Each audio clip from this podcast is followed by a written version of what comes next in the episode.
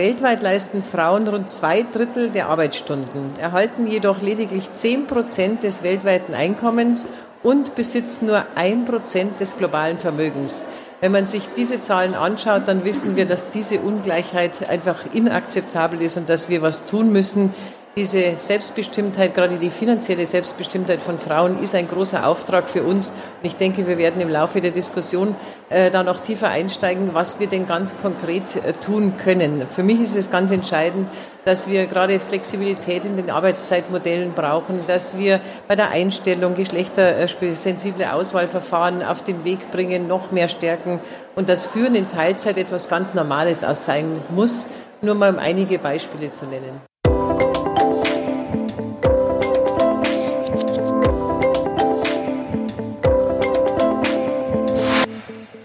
Herzlich willkommen beim Her Career Voice Podcast. Hier kommen Menschen zu Wort, die sich für eine vielfältige und gerechte Arbeitswelt einsetzen. Von der Her Career Expo Live und aus der Her Career Community. Lohnlücke, Teilzeitlücke, Care Gap, Vermögenslücke, Pension Gap. Um die Wechselwirkungen der Gender Gaps aufzubrechen, sind sowohl die strukturellen Gegebenheiten als auch individuelle Entscheidungen in den Blick zu nehmen.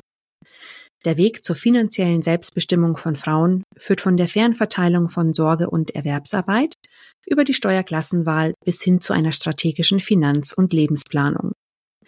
Das Bayerische Staatsministerium für Familie, Arbeit und Soziales lud auf der Her Career Expo 2023 zum Gespräch mit dem Titel Finanziell selbstbestimmt, wie sich Frauen ein unabhängiges Leben sichern.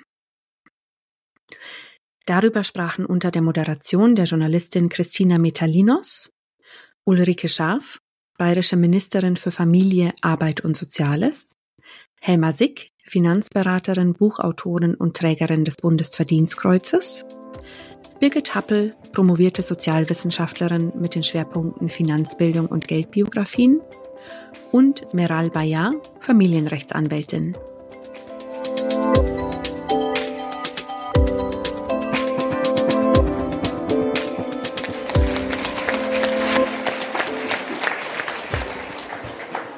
Ja, finanziell selbstbestimmt, wie sich Frauen ein unabhängiges Leben sichern. Das ist der Titel unseres Panels. Und Frau Scharf, finanzielle Selbstbestimmtheit, was bedeutet das für Sie? Naja, ich, zunächst darf ich einmal sagen, ich freue mich so wahnsinnig, dass ich hier bin und diese Energie, die auf dieser Messe herrscht, ist für mich fast ansteckend. Ich komme mir vor, als würde ich an einem Akkuladegerät hängen. Also vielen Dank, dass dieses Panel auch heute stattfindet zu einem ganz wichtigen Thema meine Damen und wenige Herren, ein Herr hat sich nach vorne verirrt und sonst nur Damen, Ihnen allen ein herzliches Willkommen.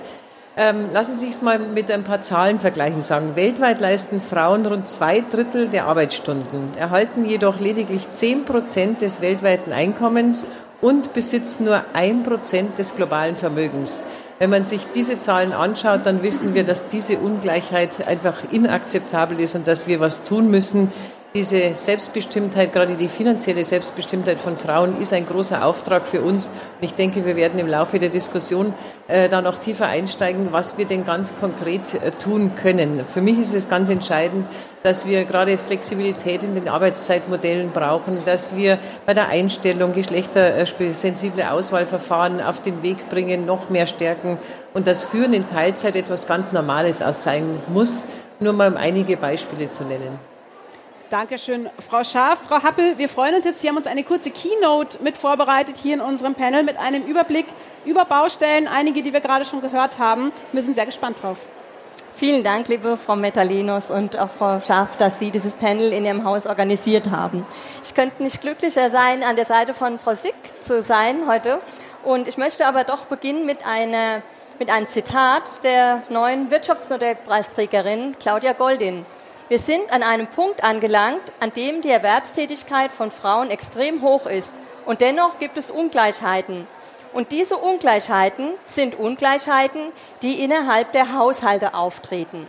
Und da sieht man schon das ganz große Bild. Und ja, ich könnte mich auch nicht mehr freuen, dass sie diesen Preis gekriegt hat, weil man jetzt einfach auch nicht mehr nur den Frauen alles auf die Schultern legt oder eben die strukturellen Probleme individualisiert, sondern wir bekommen das größere Bild auch zu sehen. Die Frau Sick und ich haben auch etwas gemeinsam. Sie hat im, Jahr 1987 ihre Frauenfinanzdienstleistung Frau und Geld gegründet.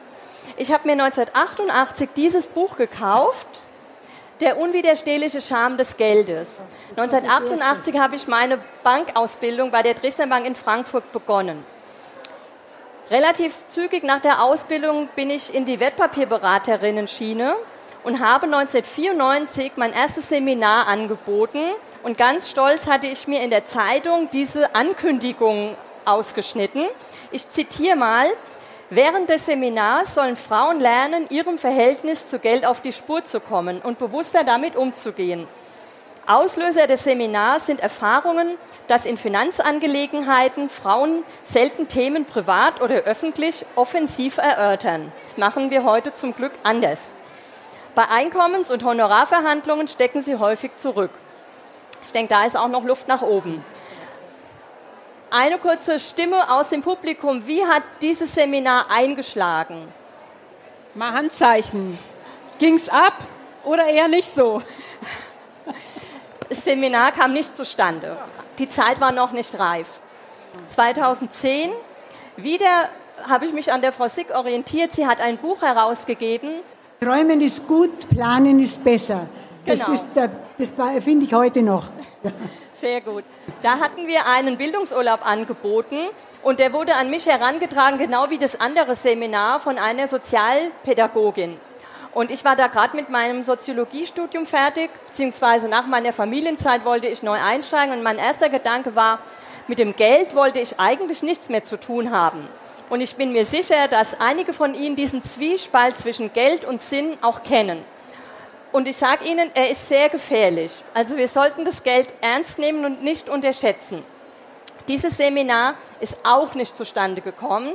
Da war die Zeit auch noch nicht reif. Aber ich bin hartnäckig und das kann ich Ihnen auch allen nur empfehlen.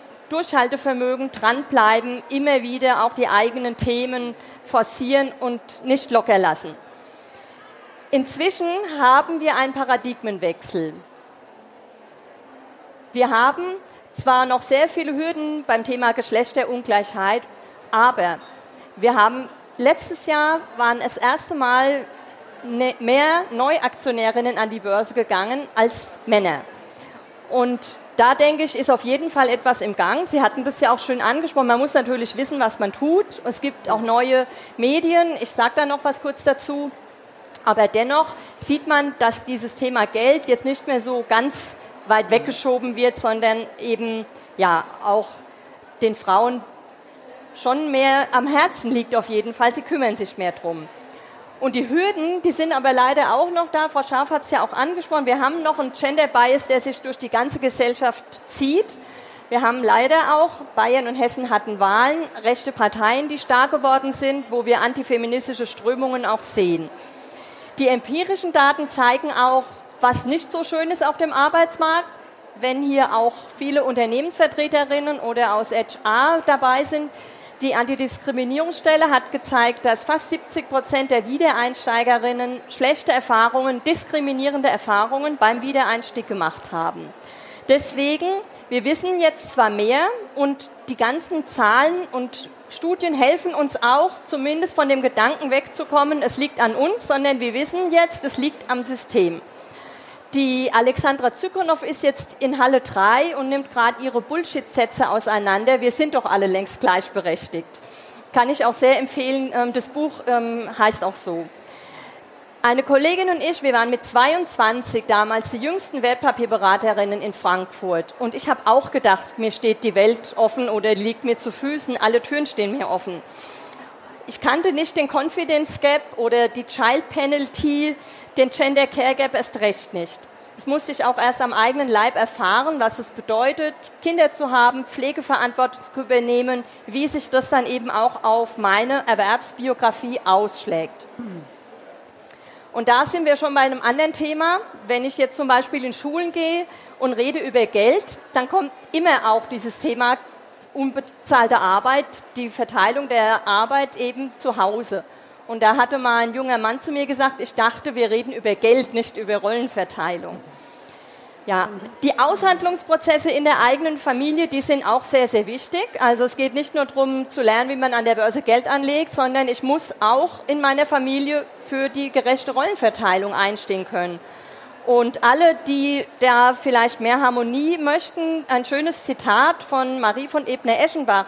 Nicht jene, die streiten, sind zu fürchten, sondern jene, die ausweichen. Es gab jetzt eine neue Studie zum Mental Load, also alles, an was man so denkt, wenn man einen Haushalt organisiert und wo auch dann dieses Thema kommt, immer muss ich an alles denken. Es wurden 21 Bereiche ermittelt, 19 sind auf den Schultern der Frauen, drei den Männern vorbehalten. Darunter leider das Thema Finanzen.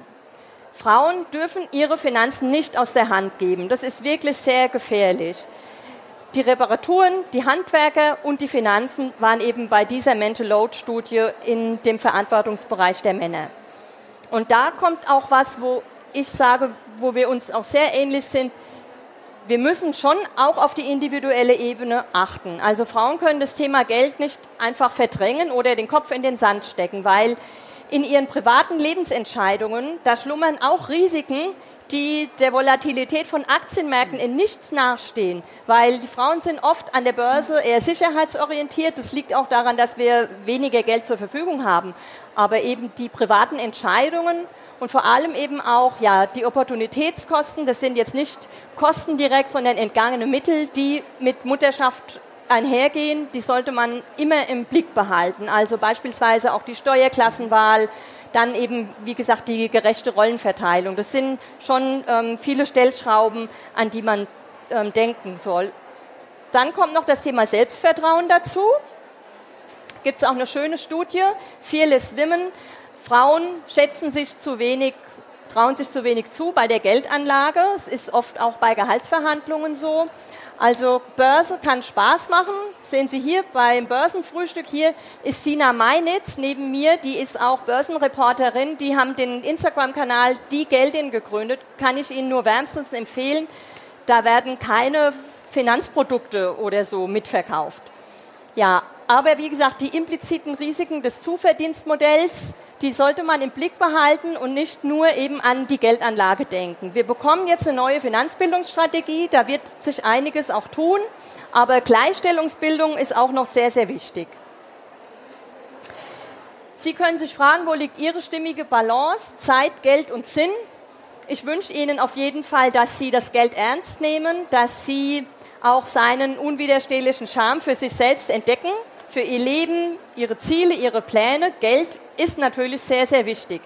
Und ja, es ist eigentlich auch nur ein vermeintlicher Widerspruch zwischen Geld und Sinn. Gerade wenn man jetzt an das Thema nachhaltige Geldanlage denkt, gibt es heute schon sehr gute Möglichkeiten. Frauen sind Transformationsagentinnen.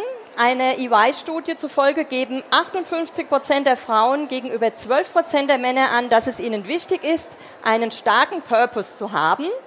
Das Geld sollte dem aber nicht im Wege stehen. Deswegen, ich denke, unsere Mission ist noch nicht ganz beendet, aber mein Beitrag und alles Gute für Sie. Ja, viel Erfolg bei Geld und Lebensentscheidungen. Dankeschön, Frau Happel.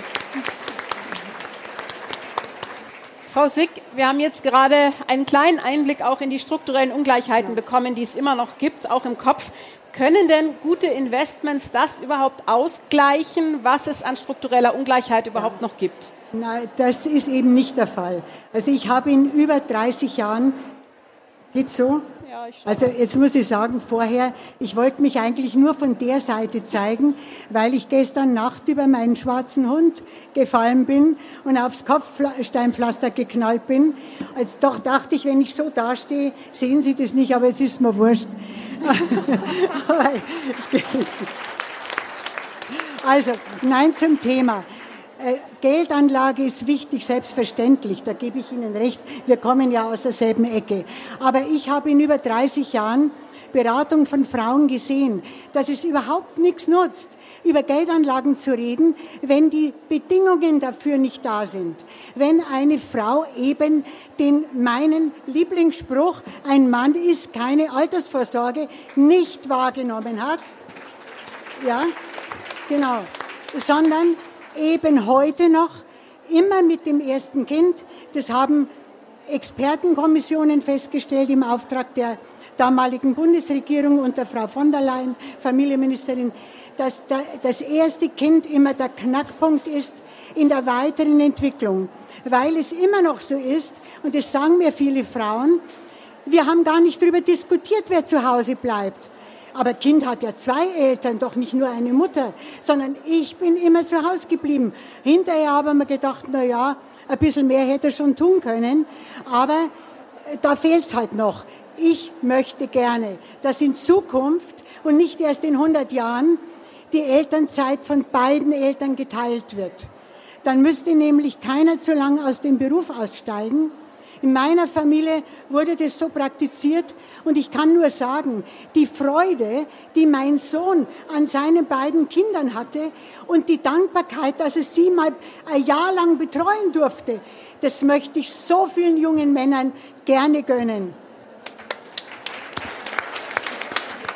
Also es gehört dazu zum Abschluss, für Frauen gehört die, die Geldanlage in meinen Augen im zweiten Schritt.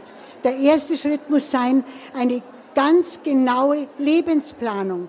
Nicht so lange aus dem Beruf aussteigen. Kleine Kinder brauchen die Eltern, logisch, aber nicht 20 Jahre Teilzeit und dann äh, nochmal ein bisschen Minijob oder vorher Minijob und dann Teilzeit und hinterher eine kleine Rente. Ja, wo soll es denn sein? Eine gute Rente kommt zustande, wenn man möglichst lang, möglichst viel einzahlt. Das wissen aber viele Frauen leider nicht. Und deshalb muss die Lebensplanung von Frauen erst einmal anders aufgebaut werden, gemeinsam mit dem Partner. Dann kann man an eine gute Geldanlage denken. Also wir schauen im zweiten Teil unseres Panels auf die Geldanlage, wie man es praktisch macht.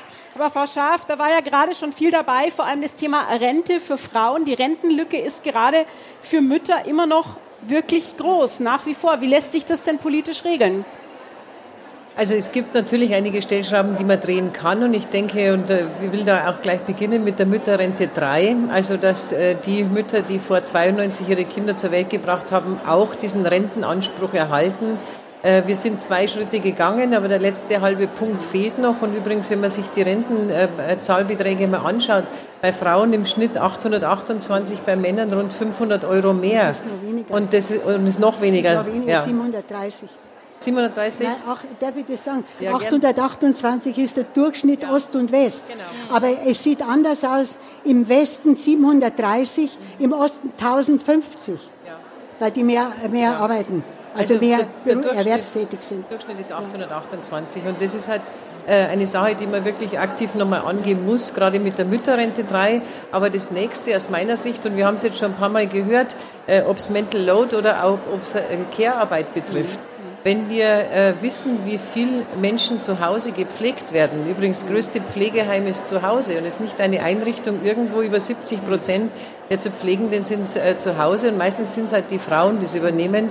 Deshalb wollen wir unbedingt, dass diese Pflegezeit angerechnet wird in der Rente, dass das eine Rolle spielt, weil es für uns gesellschaftspolitisch eine wichtige Leistung ist, genauso wie Kindererziehung. Es hat ja ewig gedauert mit verschiedenen Gerichtsentscheidungen, bis man überhaupt äh, die Müttererziehung oder die Erziehungszeit für Mütter und Väter auch in der Rente angerechnet hat. Ich glaube, das ist schon 30 Jahre her, dass man darüber gesprochen hat. Jetzt haben wir Gott sei Dank zwei Schritte, aber Mütterrente und die Anrechnung der Pflegezeit in der Rente ist aus meiner Sicht äh, sind die ganz wesentlichen Schritte. Ähm, vielleicht darf ich noch ganz kurz zur Frau Sick sagen, äh, es gibt diesen ähm, aktuellen Väterreport. Ähm, die jungen Väter wünschen sich tatsächlich auch mehr Betreuungszeit und mehr Erziehungszeit, aber wenn man dann die Realität vergleicht, dann geht Wunsch und Wirklichkeit ziemlich weit auseinander.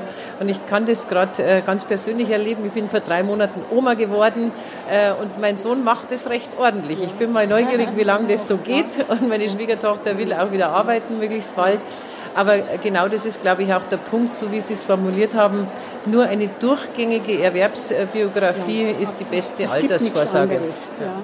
Frau Scharf. Soll ich da noch was ganz kurz sagen? Man könnte vom Gesetzgeber her zum Beispiel das Elterngeld an die Bedingung knüpfen, dass beide sich das aufteilen zeitlich. Das ist in Schweden zum Beispiel weitgehend so und es funktioniert hervorragend. Wenn man es ihnen freiwillig überlässt, das einzuteilen, dann ist es so, wie es jetzt ist. Zwölf Monate sie, zwei Monate er. Frau Happel. Gleichzeitig kürzt man diesen äh, oder deckelt man den Betrag von 300 auf 150.000 reduziert. Das ist ein vollkommen falsches Signal, gerade auch was die gleich, äh, gleiche Teilhabe von Frauen und Männern betrifft. Frau Happel, jetzt ist das eine, was wir politisch machen können, okay. strukturell lösen, das eine. Jetzt ist aber die Auseinandersetzung, sage ich mal, daheim mit dem eigenen Partner, mit dem man zusammen wohnt, mit dem man vielleicht gerade im Babystress ist oder gerade in einer Lebensplanung, ist das andere. Wie lässt sich denn dieses Gespräch egal ob mit Kindern oder ohne Kinder, über eine faire, gemeinsame Geldstrategie in der Partnerschaft. Wie lässt sich das angehen? Mit welchen Lösungen kann ich da auch als Frau in die Verhandlungen gehen, sage ich mal? Ja, die Verhandlungen beginnen am besten, wenn man noch nicht schwanger ist, also so früh wie möglich. Und wir haben auch Zahlen, dass 41 Prozent der Paare gar nicht mal wissen, was der andere verdient. Also ich muss auch zu Hause über Geld sprechen können. Und interessanterweise in dem Pferdereporter wurde nochmal das uralte Zitat von Ulrich Beck auch zitiert. Verbale Aufgeschlossenheit bei weitgehender Verhaltensstarre. Und da muss ich einfach viel mehr tun. Und ja, da müssen die, die Frauen auch das einfordern. Und wie gesagt, diese Aushandlungsprozesse, man muss sich dann eben auseinandersetzen und darf da nicht klein beigeben. Und ja, ich denke auch, langfristig gesehen ist die Partnerschaft so auf einer anderen Ebene, hat eine andere Qualität, man braucht die Augenhöhe.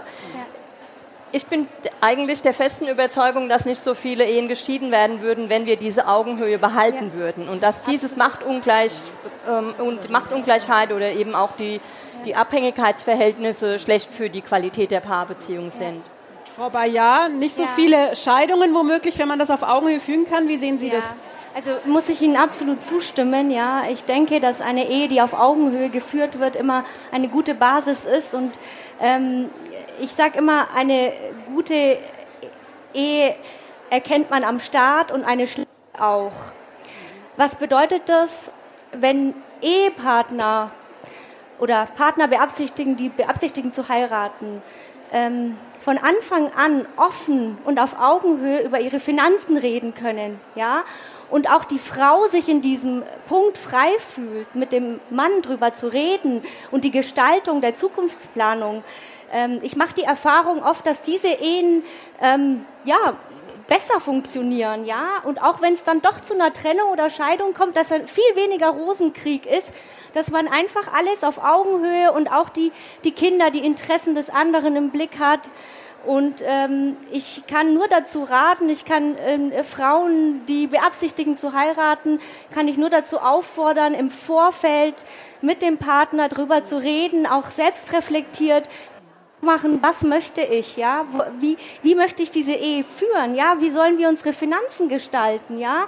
Ähm, es ist völlig in Ordnung, wenn eine Frau sagt, sie möchte zu Hause bleiben, sie möchte jeden Sonntag Kuchen backen, jeden Tag kochen, die andere sagt vielleicht, sie möchte arbeiten und Karriere machen, das ist alles in Ordnung, aber es ist einfach eine gute Basis, wenn, wir, wenn man das im Vorfeld einfach besprechen kann und ähm, auch die Frau sich nicht nur als wir sieht, sondern auch als Individuum versteht, ja, weil ich bin nicht nur für mich als junge Frau verantwortlich, ich bin auch für mich mit 65 Jahren verantwortlich, ja, und auch für diese Frau in der Zukunft bin ich auch verantwortlich. Und ähm, das bedeutet auch, dass ich dann für meine Interessen einstehe. Und ähm, bekanntlich fängt das Leben mit 66 Jahren an. Man möchte dann ja auch Geld ausgeben. Und wir haben ja gerade gehört, wie schlecht hier die Position bei den Renten bei Frauen ist. Äh, Scheidung ist immer ein Armutsrisiko für die Frau eher als für den Mann. Ja, äh, klar, es gibt den Versorgungsausgleich, aber der Versorgungsausgleich, also wenn man die gesetzliche Rente heute sich anschaut, ähm, wenn ich die Zahlen richtig wiedergebe, 2021 lag sie bei Frauen, glaube ich, bei 850 Euro und bei Männern so bei 1200 Euro. Damit kommt man nicht wirklich weit. Ja, das heißt was ist wichtig, ein Ehevertrag? Ich werde oft gefragt von Frauen, ja, mein Mann oder mein zukünftiger möchte einen Ehevertrag haben. Ist das überhaupt gut für mich oder soll ich mich darauf einlassen? Wichtig ist in erster Linie erstmal sich beraten zu lassen. Ich stelle manchmal fest, dass die Frauen sich viel mehr Zeit dafür nehmen, um ihre Hochzeitskarte zu planen oder um ihr Blumengesteck zu planen, als sich über solche wesentlichen Dinge Gedanken zu machen. Natürlich verstehe ich das. Jede Frau möchte romantisch heiraten, ganz in weiß und, und, und, und, und hat ihren Prinzen gefunden. Wir kennen alle das Märchen, ja? Wir kennen es. Die Prinzessin findet ihren Prinzen und das wurde uns immer als Kind Kind vorgelesen, aber wann endet die Geschichte, wenn sie ihn gefunden hat und heiratet, ja? Wie es weitergeht, hat uns nie einer erzählt, ja? Und meistens sind das die Fälle, die dann bei mir vor mir sitzen, ja, mit denen ich dann, das sind Frauen, die keinen Einblick, keinen Überblick über die äh, wirtschaftliche Situation haben. Ich habe Frauen, die haben kein eigenes Konto, ja? Die sind ähm, für die Versorgung zuständig, die machen den Einkauf, die, die partizipieren nicht mal an, an, an der ehelichen Immobilie. Ja? Der Mann äh, spart das Geld oder spart sich was ab. Ich möchte, bitte verstehen Sie mich jetzt nicht falsch, ich, ich, ich möchte jetzt nicht irgendwie hier auch äh, den Mann irgendwie in ein Licht stellen. Aber wenn man das im Vorfeld nicht abklärt, ja, dann hat man hinterher nur Probleme. Das führt alles zum Rosenkrieg. Ich kann junge Frauen nur dazu anhalten oder Heiratswillige in die Eigenverantwortung zu gehen, sich mit Eheverträgen auseinanderzusetzen, eine anwaltliche Beratung in Anspruch zu nehmen. Auf keinen Fall kann ich empfehlen, ähm, den vorgelegten Vertrag, den der Notar der Familie, der schon seit Jahrzehnten auch schon für den Opa die notariellen Verträge gemacht hat und den man ja so nett findet und den man ja auch schon beim Kaffee und Kuchen kennengelernt hat am Sonntag, weil man ja so miteinander befreundet ist, diesen Vertrag einfach ungeprüft zu unterschreiben kann ich nur davon abraten. Und dieses Geld, denke ich, kann man aufbringen für eine Beratung und ähm, ja, ich könnte noch sehr, sehr viel über dieses Thema hier äh, vortragen. Aber ähm, ich würde immer sagen, das ist eine Einzelfallentscheidung zu dem zu dem, äh, ob ein Ehevertrag auch wirklich Sinn macht. Es gibt ja auch Fälle, wo ein Ehevertrag vielleicht nicht erforderlich ist, aber dann habe ich mich auch beraten lassen und weiß, worauf ich mich eingelassen habe. Das ist, finde ich, sehr, sehr wichtig, ja, für das Gefühl der Verantwortung hinterher auch zu verstehen, warum habe ich jetzt diese Entscheidung damals so getroffen? Warum lebe ich in einer Zugewinngemeinschaft? Das Gesetz ist nicht schlecht, ja. Das Gesetz sieht eine Regelung vor, eine, äh, nach dem Rollenbild Haus Hausfrauen-Ehe und ähm, äh, Mann, der arbeiten geht. Das ist okay, ja, aber wenn das nicht mehr der Lebensplanung von mir entspricht, dann muss ich handeln. Und dafür habe ich Gestaltungsmöglichkeiten, ja, und das bietet mir ein Ehevertrag. Und es ist natürlich auch wichtig, also ich sag Frauen immer, Opfer, nein, Kompromisse, ja, ja.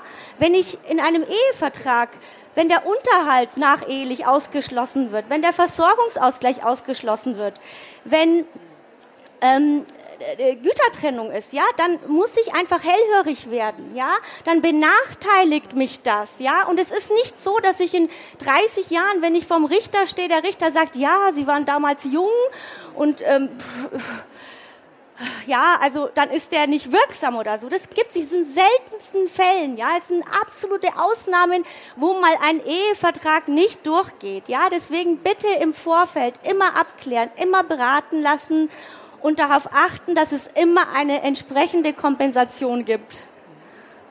Opfer Nein, Kompromiss Ja, nehmen wir mit. Da haben wir jetzt gleich noch zwei kurze Meldungen, damit wir dann gleich noch zu den Investments kommen. Frau Happel, zuerst und dann Frau Sick noch ganz anderen Punkt ansprechen. Ja? Also ich, ganz Nein, kurz, Sie? ich wollte mhm. beipflichten, vor allem auch die unverheirateten Frauen müssen eben Partnerschaftsvertrag abschließen, weil da ist dann gar keine Absicherung da. Ja. Und auch Frau Sick hatte mit Frau Schmidt, ja auch Vorgängerin schon ähm, länger, das Buch geschrieben, ein Mann ist keine Altersvorsorge, hat sie ja gesagt, da steht es auch nochmal so drin, ganz typische Beispiele und das habe ich auch in meiner Arbeit in den Workshops, die Frauen, wenn sie keinen Überblick über die finanzielle Situation haben, wissen sie auch nicht, wenn vorher schon was zur Seite geschafft wurde. Ne? Und das haben sie ja auch geschrieben, es fehlten dann irgendwie Gelder und ja, aber wenn ich nicht weiß, welche Versicherungen wir hatten und wie alles aufgeteilt ist und dann eben auch noch jetzt ganz neu eigentlich, das ist jetzt erst seit zwei, drei Jahren, dass man auch sich die unbezahlte Arbeit kompensiert kompensieren lässt in irgendeiner Art und Weise zu Hause. Ich möchte noch was sagen. Es wird ein, ist eingeschrieben. Ja. Ich wollte noch was sagen zu äh, nicht ehelichen Lebensgemeinschaften, äh, weil das ganz, ganz wichtig ist und selten bei den Medien, in den Medien verhandelt wird. Viele junge Leute sagen heute, man muss doch nicht mehr heiraten. Richtig, können sie alle lassen. Aber sie müssen heiraten, wenn sie vorhaben, wegen der Familie aus dem Erwerbsleben auszusteigen. Sie haben nämlich als nicht verheiratete Partnerin null Absicherung. Weder beim Unterhalt, kein Versorgungsausgleich bei Trennung, keinen Zugewinnausgleich. Und noch schlimmer, das habe ich x-mal erlebt, wenn nicht ein Testament vorhanden ist, zum Beispiel wenn der Mann, der Partner vermögend ist und vor ihr stirbt, dann erben seine Verwandten, nicht sie wenn sie nicht vorher darauf dringt, dass er ein Testament zu ihren Gunsten macht. Das gehört zu einer ordentlichen Beratung. Das ist, ich finde das verhängnisvoll, weil ich x solcher Fälle erlebt habe, wo Frauen dann mit Mitte 50 dastanden, 20 Jahre mit einem reichen Mann verheiratet waren und seine erste Frau hat dann das ganze, nein, sein Sohn aus erster Ehe hat dann das ganze Geld geerbt. Und sie hat nichts gekriegt, weil sie sich nicht gekümmert hat. Ja, das geht nicht. Wir Frauen müssen unseren Verstand einschalten. Lieb und nett zu sein ist schön, macht Freude, aber es bringt uns nichts. Jetzt würde ich einmal kurz. Jetzt haben wir viel über die Männer geredet. Ich würde jetzt einmal kurz die Fahne from all the single ladies einmal äh, hochhalten. Heißt das denn, Frau Sick, aus Ihrer Erfahrung, sind denn Single-Frauen, die im Berufsleben stehen, wo kein Mann reinfunkt, wenn wir jetzt mal provokativ das formulieren wollen, äh, stehen die denn finanziell total selbstbestimmt da und haben die alles im Griff? Nicht alle, aber viele. Also sehr viele Frauen verdienen ja gut, haben eine gute Position und sie möchten dann auch mit dem Geld etwas Sinnvolles machen. Sehr viele Frauen möchten äh, ökologische, ethische Geldanlagen, möchten wissen, was ihr Geld tut was sie mit dem Geld unterstützen. Also dass Single-Frauen, gut verdienende, gar nichts machen, das äh, kenne ich nicht. Die wollen wirklich ihr Leben gut regeln. Verheiratete Frauen sind da nachlässiger, viel nachlässiger. Okay. Weil sie eben doch denken, dass der Mann die Altersvorsorge ist. Das stimmt aber nicht. Schauen wir einmal noch, Frau Scharf, ich würde gerne noch weiter zu den berufstätigen Frauen jetzt einmal kommen. Der Fachkräftebedarf ist gerade in aller Munde, an allen Ecken und Enden, wahrscheinlich bei Ihnen auch in den Unternehmen. Sie werden es auch merken, Darstellen ausgeschrieben. Wir sind auf einer Karrieremesse. Welche Rolle können denn Frauen an der Stelle wirklich erfüllen, gesellschaftlich auch, um das Geld zu verdienen, das sie brauchen? Ich würde sagen, eine ziemlich große Rolle können sie spielen. Denn wenn Sie sich anschauen, dass äh, Frauen, die erwerbstätigen Quote zwar bei 75 Prozent ist bei den Frauen, dass aber nur 33 Prozent der erwerbstätigen Frauen in Vollzeit arbeiten. 33 Prozent. Das heißt, ein riesiger Anteil, äh, drei Viertel der Frauen, die berufstätig sind, arbeiten in Teilzeit. Und da gibt es natürlich alle Modelle, ob 18 äh, Stunden, 25 oder was auch immer. Aber Teilzeit ist für uns in jederlei Hinsicht ein Problem. Denn äh, zunächst das Einkommen, der Vermögensaufbau und später der Rentenanspruch ist tatsächlich etwas, was, glaube ich, viele nicht auf dem Schirm haben. Ich überlege, erlebe das auch äh, immer wieder in den Gesprächen. Gestern war Weltmädchentag und ich habe mit den jungen Frauen, die jetzt in der zehnten Klasse sind, auch darüber gesprochen, habt ihr schon mal über die Altersvorsorge nachgedacht. Da kriegt man Blicke, ähm, vollkommen erstaunt. Äh, natürlich tun sie es nicht. Und natürlich, äh, wenn ich das mal so sagen darf, ist es ziemlich unsexy, über Altersvorsorge nachzudenken. Aber deshalb bin ich so froh, dass wir auch so ein Panel haben wie dieses, einfach nochmal aufzurütteln und zu sagen, wir müssen, egal in welcher Situation, äh, ob äh, bereit zu heiraten oder, oder Single, äh, immer darüber auch nachdenken, auch bei der Berufswahl tatsächlich auch äh, die Altersvorsorge mitzudenken. Aber zu dem Thema jetzt gibt es Potenzial. Wir haben wirklich in allen Branchen einen Fachkräftemangel und einen Arbeitskräftemangel in allen Branchen. Und das heißt aber für uns auch, dass wir alle Potenziale heben müssen, alle Potenziale im Inland, aber natürlich wird es ohne ausländische Fachkräfte nicht funktionieren. Es ist jetzt einiges vom Bund auf den Weg gebracht, um den Fachkräftezuwanderung auch äh, noch besser zu ermöglichen. Aber im Inland haben wir auch viel äh, Potenzial. Und ich denke unter anderem auch an Menschen mit Behinderung. Wir haben so viele Erfolgsgeschichten, einzelne Erfolgsgeschichten, wo Menschen wirklich ihre Tätigkeit finden. Äh, ich denke an Langzeitarbeitslose, aber vor allen Dingen auch an das Potenzial der Frauen. Das ist riesig. Wir müssen noch mehr ausschöpfen davon. Aber dazu braucht es eines meiner Schwerpunktthemen im Sozialministerium, Familienministerium, nämlich die Rahmenbedingungen. Was hält die Frauen denn ab, äh, Vollzeit oder mehr Stunden zu arbeiten? Entweder sie sind in der Phase mit kleinen Kindern, wie die Rollenverteilung da ist, haben wir ja gerade gehört. Da wird gar nicht drüber gesprochen, sondern in den meisten Fällen äh, sind es die Frauen oder es ist die Phase mit pflegenden Angehörigen. Und äh, gerade wenn es um die Kinderbetreuung geht, ähm, bin ich mittlerweile sehr deutlich immer in meiner Wortwahl, es ist kein nice to have, eine Kinderbetreuung in einem Ort, in einer Kommune, in einer Stadt zu haben, sondern es ist volkswirtschaftlich von wesentlicher Bedeutung. Denn nur wenn die Rahmenbedingungen so sind, äh, dass ich eine Betreuung für mein Kind habe, egal wie ich mich entscheide, ob mit einem Jahr in die Krippe oder, oder erst mit fünf Jahren in die Kita, das ist soll auch immer frei entschieden werden. Wir wollen die Wahlfreiheit. Aber wir müssen als Kommunen und als Staat, Kinderbetreuung ist eine kommunale Pflichtaufgabe, müssen alles daran setzen, die Plätze zu bekommen, äh, zu bauen. Wir haben jetzt mit Blick auf den ähm, Rechtsanspruch auf den Ganztag bei Grundschulkindern, der beginnt ja ab 2026, ähm, haben wir wirklich eine, ein Potenzial noch von 180.000 Plätzen, die geschaffen werden müssen. Äh, und auf der anderen Seite, auch hier gibt es den Fachkräftemangel, äh, entsprechend viel Personal zu gewinnen, das tatsächlich auch diesen schönen, diesen sinnstiftenden Beruf, der im Übrigen auch nicht so schlecht bezahlt ist, wie immer wieder mal äh, berichtet wird, das stimmt so nicht, diesen Beruf einschlagen wollen. Wir haben hier ein Weiterbildungskonzept auf den Weg gebracht, Quereinsteigermöglichkeiten, ein modular aufgebautes System, bei dem man sich bis zur Fachkraft weiterentwickeln kann. Und die Nachfrage ist groß. Freut mich wirklich sehr, dass alle Bildungsträger mir bestätigen, sie haben mehr Nachfrage, als sie Plätze haben. Das heißt, ich bin zuversichtlich, das Personal zu bekommen. Aber ich sage auch ganz offen, wir brauchen noch unglaublich viel Geld, auch um überhaupt die Infrastruktur noch so zu entwickeln, wie wir es prognostizieren. Äh, nämlich dass ähm, bis zu 2029, wenn alle Grundschulkinder diesen Rechtsanspruch in Anspruch nehmen würden, äh, dann brauchen wir 180.000 zusätzliche Plätze und das ist unglaublich viel. Frau Sick. Ja, weil Sie sagen, das stimmt ja, äh, stimmt ja. Fachkräfte werden dringend gesucht. Und da ist mir ein großes Anliegen, dass es seit einigen Jahren eine Rückwärtsbewegung gibt, gerade bei sehr gut ausgebildeten Frauen, bei Akademikerinnen. Jetzt müssen Sie sich mal vorstellen, diese Frauen studieren auf unser aller Kosten, muss ich jetzt einmal so deutlich sagen, und sitzen dann zu Hause als promovierte Mama und stehen nicht uns allen oder dem Arbeitsmarkt zur Verfügung. Das Ganze ist ja gedacht, dass man dann über äh, Steuern, Sozialabgaben wieder was zurückgibt und vor allen Dingen sein Wissen einbringt. Und darum sage ich, viele Fachkräfte sitzen zu Hause. Und ich sehe das einfach nicht ein. Ich verstehe es nicht. Wenn ich, ich komme, bin eine Generation, der nichts erlaubt war für Frauen. Ich durfte gar nichts. Ich musste mir alles selbst erarbeiten.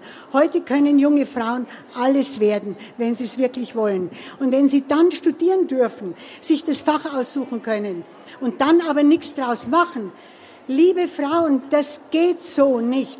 Das geht einfach nicht. Das ist eine Vergeudung von Talent, von Ressourcen. Und da, finde ich, muss man wirklich mit, ich mache ja viele Vorträge und ich setze da wirklich immer an und rede ihnen ins Gewissen, weil ich denke, da sitzen die Fachkräfte, die wir brauchen. Frau Happel, ganz kurz noch dazu. Ganz kurz bitte. Ja, ich wollte aber nur kurz ergänzen. Wir haben von Pro Parents letztes Jahr wirklich eine schöne, ein schönes Buch haben die auch geschrieben, wo nochmal die Diskriminierung von den Frauen mit Fürsorgeverantwortung gezeigt wurden. Weil wir können sagen, Frauen haben aufgeholt, aber Mütter sind zurückgeblieben. Und wir haben einfach da noch sehr viele strukturelle Hürden. Also ich würde es jetzt nicht ganz ähm, den Frauen nur anlasten wollen, sondern die Arbeitgeber und die Unternehmen, die Wirtschaft muss sich da auch noch ein bisschen mehr bemühen, um vor allem auch die Männer mehr ins Boot zu holen, damit wir gemeinsam die Sorgearbeit teilen können. Stichwort Männer. Kommen wir, bevor wir gleich ins Finale kommen und nochmal von Frau Sick die besten Investment-Tipps uns natürlich holen. Nein, nein ich muss, ich muss sagen, wir haben ja Vorgespräche geführt, auch miteinander. Und ganz spannend, bei mehreren von Ihnen ist der gleiche Fall aufgekommen, den ich auch in meinem Freundeskreis habe an einer Stelle. Äh, Eigentumswohnung wird in der Partnerschaft gemeinsam abgezahlt, beziehungsweise das Geld für die Wohnung geht von seinem Konto ab. Und sie zahlt halt dann die Einkäufe und was halt im Alltag so ankommt und die Mindeln beim DM und so. Frau Bayard, was sagen Sie denn da als Expertin dazu zu sowas? Ja, kann, kann ich nur davon abraten, ja. Also es gibt ja auch die Fälle, wo ähm, es besteht dann die eheliche Immobilie, in der man halt wohnt und lebt mit den Kindern. Die steht nur im Miteigentum, also nicht im Miteigentum, sondern nur im Eigentum des Ehemannes, ja. Das heißt, die Frau ist in solchen Situationen ist sie, äh, bei einer Trennung ist sie existenziell ähm, ja, aufgeworfen, äh, aufgeworfen, ja. Sie kann eigentlich gar nicht handeln, ja. Und ich meine, wir haben ja heute den äh, äh, Titel hier finanziell selbstbestimmte Frauen, ja. Und äh, finanzielle Freiheit schafft ja auch eben diese Unabhängigkeit, ja, die Entscheidung zu treffen und zu sagen, ich möchte gehen, ich möchte ihn verlassen, ich möchte nicht mehr mit ihm zusammenleben. Ja, das ist oft in der Praxis erlebe ich Frauen, die mich aufsuchen und äh, mir sagen, sie würden, sie wollen nur eine Erstberatung, äh, sie wissen ja gar nicht, ob sie ihn verlassen können. Auch Gewalt spielt eine Rolle, ja, aber auch das wird dann hingenommen, ja, und das ist ähm, dann sehr, sehr schwierig, vor allem mit der Immobilie. Also auf sowas würde ich mich eben nie einlassen. Deswegen ist es wichtig, dass man eben zum Anwalt geht und sich im Vorfeld beraten lässt, ja, und ähm, einen Einblick in die Finanzen hat, ja, einen Überblick hat, dass man mit Finanzberatern spricht, ja. Ich habe Frauen in der Kanzlei, die durchaus auch mit Abitur und akademischer äh, Bildung zu mir kommen und sagen, ich weiß gar nicht, was gezahlt wird für die monatliche Rate der Immobilie. Ich weiß gar nicht, was wir für Ausgaben haben, ja. Ich kümmere mich, ich habe mein Haushaltsgeld und das hat immer gereicht, ja, und ich weiß nicht, wie, wie die Finanzen aufgestellt sind. Und äh, das sollte uns schon wachrütteln, ja. Also das ist ein Punkt, wo wir auch selber in der Verantwortung sind, ja, wo wir uns vielleicht aus dieser aus, aus diesem Mindset, dass die Frau sich jetzt weniger um die Geldangelegenheiten kümmert, dass wir uns da selber rausbewegen und nicht darauf warten, bis irgendwann alles für uns passt und wenn das Kind in den Brunnen gefallen ist, fängt der Rosenkrieg an, ja, dann muss man streiten um jeden Cent, ja. Und ich meine, es ist einfach, wenn man sich jetzt einfach auch mal so einen Scheidungsprozess anschaut, ähm, alles, was geregelt ist, alles, was einvernehmlich ist, es kommt ja auch dann ihren gemeinsamen Kindern, die oft durch diese Trennungssituation sehr, sehr belastet sind, ja, dann können sie sich wieder auf ihre Elternebene konzentrieren, ja, sie sind, sie sind nicht mehr in diesem wirtschaftlichen Streit und Rosenkrieg, ja, das hat ja mehrere Aspekte hier. Und für eine Frau, die, die versucht hier das, existenziell zu überleben, gerät vieles aus den Fugen. Deswegen kann ich einfach nur anraten, von Anfang an immer zu hinterfragen, immer den Finger drauf zu halten, den Bankberater zu kennen oder die Beraterin, ja, und da auch Gespräche zu führen, die Finanzaufstellungen zu kennen und wenn es auch nur so kleine Sparbeträge sind, ja, einfach private Altersvorsorge äh, drauf zu bestehen, ja, und nicht nur das Geld hier für Einkauf und für für Kleidung und, sondern einfach zu sagen, ich möchte auch etwas wegsparen, ja, und das im Vorfeld mit dem Partner abklären. Und äh, je, je eher man sich äh, Gedanken über Geld macht, umso leichter hat man es später, weil dann muss man sich weniger Gedanken machen, wenn man älter ist. Also wir haben jetzt hoffentlich ganz viele empowered, auch hier sich Gedanken über Geld zu machen. Deshalb, wir sind schon so gut wie am Schluss quasi. Frau Sick, deshalb für Sie als Finanzberaterin? Für alle, die jetzt hier mit Fragezeichen stehen und sagen, ja gut, und wie mache ich es jetzt? Also so, wo fange ich an? Ich bin ja nicht mehr als Beraterin tätig, sondern auch altersmäßig in Vorträgen, Interviews und solchen Sachen. Aber ich habe einen Tipp für viele Frauen, die zu Hause sind und ein paar Jahre zu Hause bleiben wollen und an die Rente denken wollen, aber selbst kein Geld haben. Wenn der Mann gut, so gut verdient, dass sie ein paar Jahre zu Hause bleiben kann, dann profitiert er vom Ehegattensplitting. Das ist eine in meinen Augen völlig überholte Geschichte aus den 50er Jahren, aber es gibt sie noch, weil keiner sich entscheidet, es abzuschaffen. Aber solange es das noch gibt, sollte sie mit ihm sprechen und sagen, du hast diese Steuerersparnis nur, weil ich kein Geld verdiene oder nur ganz wenig. Also möchte ich einen Anteil von dieser Steuersparnis haben, ja. die Hälfte oder ganz. Und dann aber sollte sie immer, das überhaupt bei Geldgesprächen, nicht gefühlig sein, weil weißt du, und dann bin ich im Alter arm und Mai und was, und so geht es nicht, sondern Zahlen und Fakten. Wenn sie vorhat, fünf Jahre zu Hause zu bleiben, soll sie zur deutschen Rentenversicherung gehen, sich ausrechnen lassen, was das mit ihrer Rente macht und dann zu ihm gehen und sagen, schau, du, so wenig ist es gar nicht. Hm, also das äh, lockt mich jetzt nicht so wahnsinnig. Aber wenn du mir zum Beispiel einen Aktiensparplan einrichtest und versuchst, das auszugleichen, dann bin ich dabei. So müssen sie vorgehen. Nicht, ach bitteschön, könntest du nicht. Und es war nett, wenn es das machen darfst, aber dann macht es doch nicht. Nein, fordern. Ja. Fordern, für sich einstehen. Starke Worte, Frau Sick. Wir sind jetzt am Ende und machen jetzt noch eine ganz kleine Blitzlichtrunde. Nämlich, wir haben jetzt viel darüber gesprochen, wie Frauen das überhaupt machen können. Was mich jetzt interessiert ist aber, wenn, an alle für Sie, vervollständigen Sie bitte mal, wenn ich finanziell selbstbestimmt bin, kann ich mir ein unabhängiges Leben sichern und was kann ich mir noch leisten und bin froh, dass ich es mir leisten kann, Frau Bayar. Also finanzielle Unabhängigkeit bietet alle Möglichkeiten, ja. Also wenn man finanziell unabhängig ist, ist man einfach freier, ja. Okay, die, die Freiheit. Freiheit. ist für mich einfach äh, Freiheit, Freiheit. Ja. Frau Schaaf. Ich habe zum Glück schon sehr früh erkannt, dass ich finanziell vollkommen unabhängig sein möchte und habe das auch entsprechend so organisiert für mich. Ähm, ich glaube, Freiheit ist auch genau das, was man, was man sich nur wünschen kann, ob das dann in Form von Reisen, von ähm, ganz besonders schönen Dingen, die man gerne hat, sich gönnt. Das ist, spielt keine Rolle. Das ist individuell, aber für mich ist es auch die Freiheit zu sagen, ich habe mein eigenes Geld, das habe ich selber verdient und habe ich so angelegt, dass ich im Alter dann hoffentlich auch damit gut zurechtkomme. Frau Happel. Ja, Wertpapierdepots so früh wie möglich. Das hilft auch in Zeiten, in denen man finanziell abhängiger ist. Meine Geldhintergründe, die haben mir geholfen, nochmal mit 40 äh, die Dissertation aufzunehmen oder auch Ehrenämter anzunehmen, in der Selbstständigkeit zu investieren. Das sind auch ja jahrelange äh, Prozesse, die da ablaufen. Das läuft auch nicht alles dann von heute auf morgen. Und deswegen ist es finde ich am wichtigsten, dass man so früh wie möglich anfängt, auch ähm, eben anzulegen, sich ein Depot zu eröffnen. Das ja. ist auch kein Hexenwerk. Ein Satz noch aus. Ganz kurz, wir sind ja, noch den Einsatz. Drüber. Viele gilt auch für Männer. Viele wissen nicht, dass man vieles nicht wissen muss. Das ist die Zusammenfassung einer Studie vom Aktieninstitut zur schlechten Aktienkultur in Deutschland. Es ist kein Hexenwerk. Frau Sick, was leisten Sie sich als finanziell unabhängige also, Frau jetzt? Ich nicht, ich wünsche es allen Frauen. Für mich ist, die, ist Geld die Freiheit, eine Beziehung auch beenden zu können, wenn sie einen quält, wenn sie einen nicht mehr gut tut. Und das finde ich etwas ganz Wertvolles. Das hatten Frauen früher nicht. Dankeschön, Frau Sieg. Dankeschön an das ganze Panel und dass Sie so zahlreich da waren, auch rundum gestanden sind. Ein empowering Talk hier auf der Her Career und ich wünsche Ihnen allen noch einen schönen Abend. Danke fürs Zuhören.